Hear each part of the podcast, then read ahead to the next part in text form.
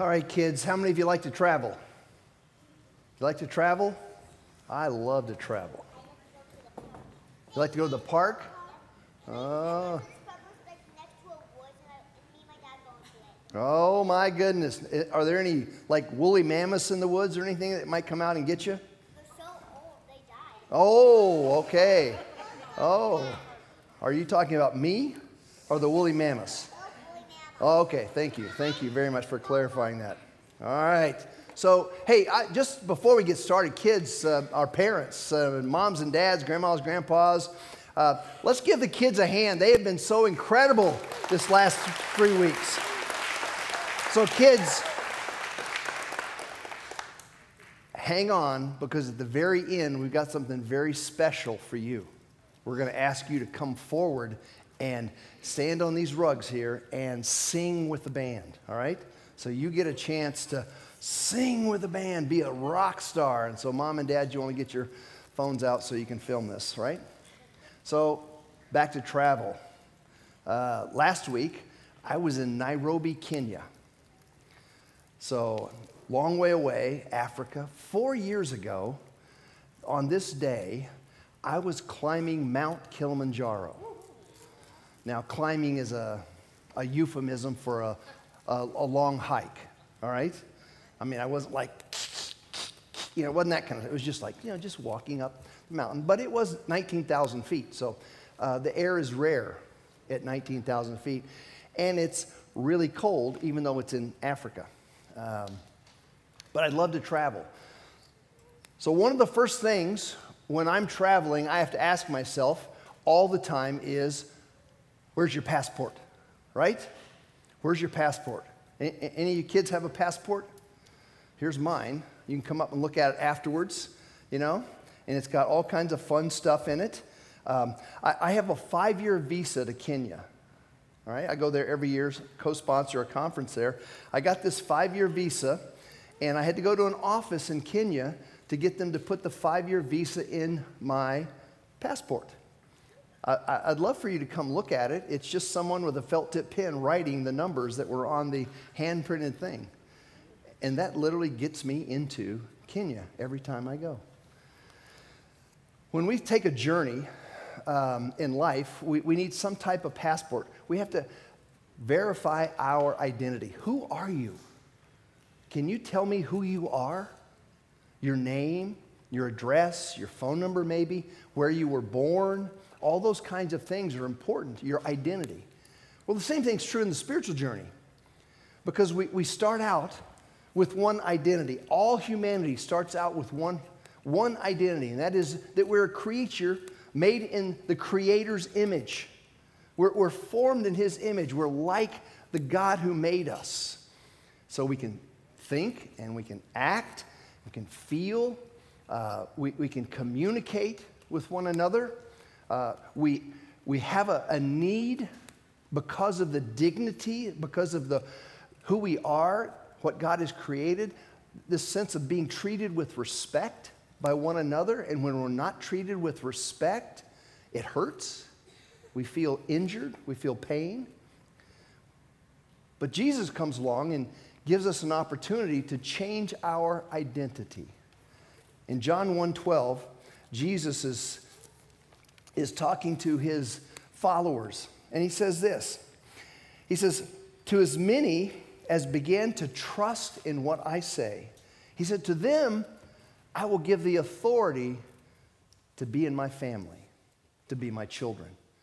In a sense, Jesus is suggesting that if you start trusting in what he says, then you get a new passport. You get a new identity. You become a child of God. God, a child of Jesus the King. You become a child of the Creator. And so in a sense, we change our identity from being just a creature before God, our Creator, to being a child before our Heavenly Father. And that's vitally important before we go on a journey, is understanding what is your true identity. And so the first question I want to leave you this morning is that, what is your true identity?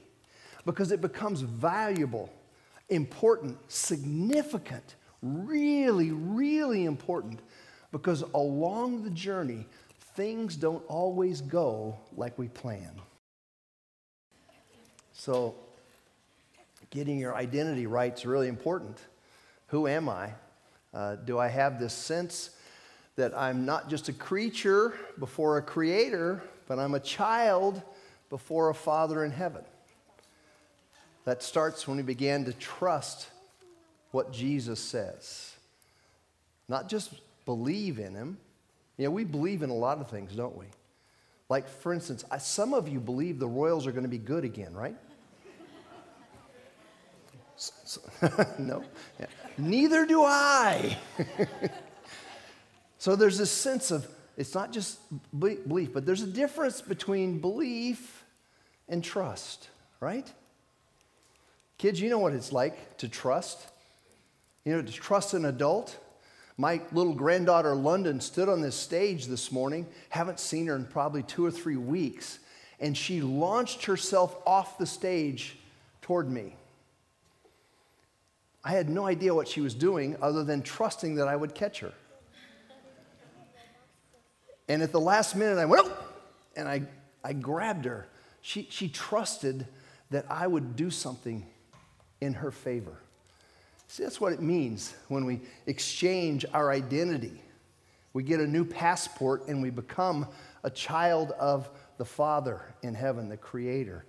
We begin to trust what He says. We move believing that it's true. We act as if it's true. But it doesn't always go well for us, does it? Life is tough. Life is really tough sometimes. Now, kids, I know some of you know this, but But some of you don't. Being an adult is hard. I don't know when you look at, at your mom, your dad, your grandma, your grandpa, your aunts and uncles, and, and it looks like life is easy for them. Take this by faith. It's not. It is hard being an adult. Life doesn't always go your way. And so one of the things, Jesus comes along and suggests to us that by trusting, by acting as if it's true, that we find him in the middle of our troubles. One of Jesus' followers, his name was Paul, he, he wrote this. Uh, and instead of reading it out of my Bible, I'm going to read it out of my phone, if you don't mind. All right? So there's a, a translation uh, or a, a version of the Bible called The Message. And it's in really plain language. And if you don't have a Bible, I would encourage you to think about, you know, picking up a, a Message Bible uh, or even a children's Bible. It's, Paul says this in Romans five. He says, by entering through trust into what God has always wanted for us, that is, moving from being a creature, creator, to being a father child, we are set, he set us right with him. He makes us fit for him. We have, we have it all together with God because of Master Jesus. Not because of us. We're not all together, but Jesus is. He says, and that's not all. We throw open our doors to God and discover at the same moment that he has already thrown open his doors to us. We find ourselves standing where we always hoped we might stand. You know, there's always this kind of thing inside of all of us to find this place of peace, this, fi- this, this place where it, life feels right. Like in this moment right here, life feels right. That's what peace is, is that sense of centeredness, like life is the way it's always meant to be.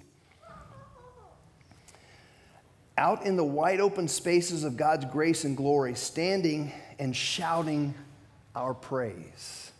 He says, there's more to come.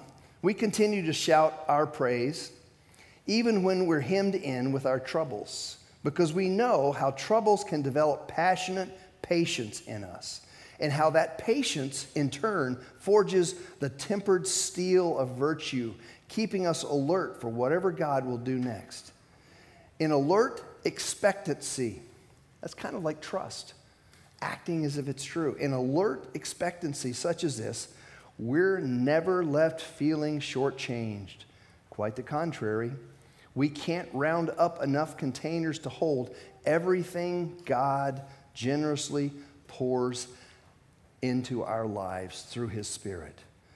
Christ arrives right on time to make it happen. He didn't and doesn't wait for us to get ready. He presented Himself for this sacrificial death when we were far too weak and rebellious to do anything to get ourselves ready. And even if we hadn't been so weak, we wouldn't have known what to do anyway. We can understand someone dying for a person worth dying for, but we can understand, but we can't understand how someone so good and so noble could inspire such selfless sacrifice to die for us when we didn't deserve it. But God demonstrates His love on our on the line for us by offering His Son in sacrificial death while we were of no use whatever to Him. It's the kind of love that God has for us. It's the kind of thing that when we make that move from, from creature, creator to father, child, all of a sudden we realize someone's in our favor, someone's in our court, someone's on our side, always on our side. So in the midst of trouble, when life doesn't go our way, oftentimes we think we're all alone. And the fact is, is we never open up the door or the opportunity. We never open our eyes to see that maybe, just maybe, God is standing right there beside us. That Jesus is in our midst. And He never promised us that life would be all good and all fun. But He did promise us that those kinds of troubles that come our way could make us a better person. That He would work with us in the midst of those struggles, to be someone we could not be without those struggles and Him together, taking us to a whole new person we never thought we could be. You see, when you go on a spiritual journey, there's a couple of things that happen. In fact, I, I, I think on any journey, you know, this last journey when I went to to Kenya, I showed up at the airport and I flew on an airline that requires you to have your credit card available when you check in. And for some reason, even though I had used that card to buy my ticket, I paid them a lot of money. I'm at the counter. They have my ticket in their computer. They could not verify this little piece of plastic I had in my hand. And it took them forty-five minutes to do that. I was in the, the priority line. I fly enough to have the staff. I'm in the priority line. I'm in the priority line, and everybody that doesn't have priority has already gone. They're already at their gate. They're already drinking their coffee. They're eating their almond croissants. You know, they're already doing what I want to do. But I'm standing in line, frustrated, because even with all the status I supposedly have, I couldn't get through the very first thing. You see, sometimes life is like that. Life doesn't work. And as a result of life not working, we can choose one of two things. Doctor Seuss has this line that it, it, it, it's kind of funny to me that a guy could write something that could be so popular. I'm not sure how much money he made off his writings, but he has, you know, you have a head full of brains and shoes full of feet. That's brilliant, isn't it? I mean, think about it for a moment. That's no doubt a head full of brains and shoes full of feet. But, but one of the things he's trying to say there is, is something that happens when we encounter Jesus, and that is we become agents, not victims. You know, right after that, he says, you can point those wherever you want to go. Kids, how many times, uh, how, how many of you have brothers and sisters? Kids, brothers and sisters? All right, now let me ask you a really important question. How many of you have perfect brothers and sisters? Let's see your hands. Perfect brothers and sisters. No, oh, oh, oh, there, you got perfect brothers and sisters down here? All right, all right, good. No, very few people have perfect, right? Nuh-uh, nuh-uh, okay. Nobody, you know, have, have you ever had this moment when you, your brother or your sister does something to you that makes you mad. Maybe they take something from you. Maybe they physically, you know, punch you or, or say something that hurts you really bad. And, and you go, you know, you, you go to your parent, your, your grandparents, or, you know, and, and you say, look, so-and-so made me mad, right? They made me mad. And, and the fact is, is that when you, when you use those words, you give up your agency. No one can make you mad. Imagine this, kids. No one can make you mad. You choose to get mad when people do things to you. You see, we are agents. And when we take up our agency, when we realize, I'm not a victim. I have the right to choose. I have the freedom to choose. Your actions toward me, your words toward me, whatever you say, whatever you do, I have the ability to choose how to react to those kinds of things. And when we move along in life, and life doesn't go our way, oftentimes Satan, the god of this world, wants us to think that we're a victim. Poor me. People just do things to me. And, and, and, and it's like, I don't have a choice. But that's not true. You see, when your identity is in the family of God, you have a choice. You can choose to return good for evil. Your brother or sister hits you, you can choose not to hit back. You, you can choose not to say things back to people. You, you can choose to return good to evil. That's taking a hold of what it means to be an agent in this world. But as we move along in life, as we find ourselves, you know, struggling to get through this, life can be exciting. Life can be full of, of the kinds of, of rich experiences that not only bring joy, sometimes bring sadness, bring community, bring a feeling of love from adults around us, from our friends, our classmates, but also bring a true sense of fulfillment in life.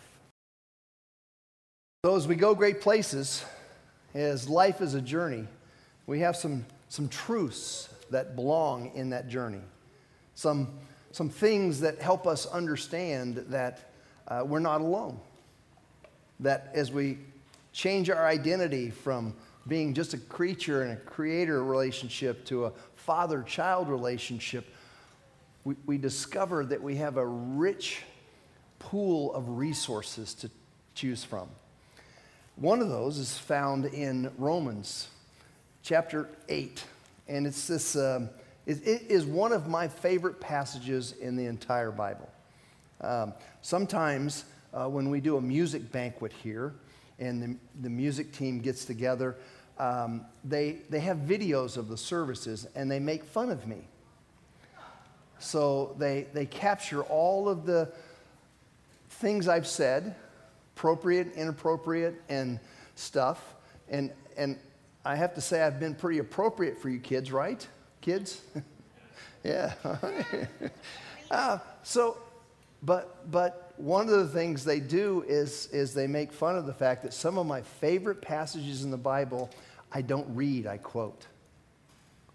So it could appear at the end of the Bible, and yet my Bible, as they point out on the video, is open to the front of my Bible, and I look like I'm reading it, and I'm not.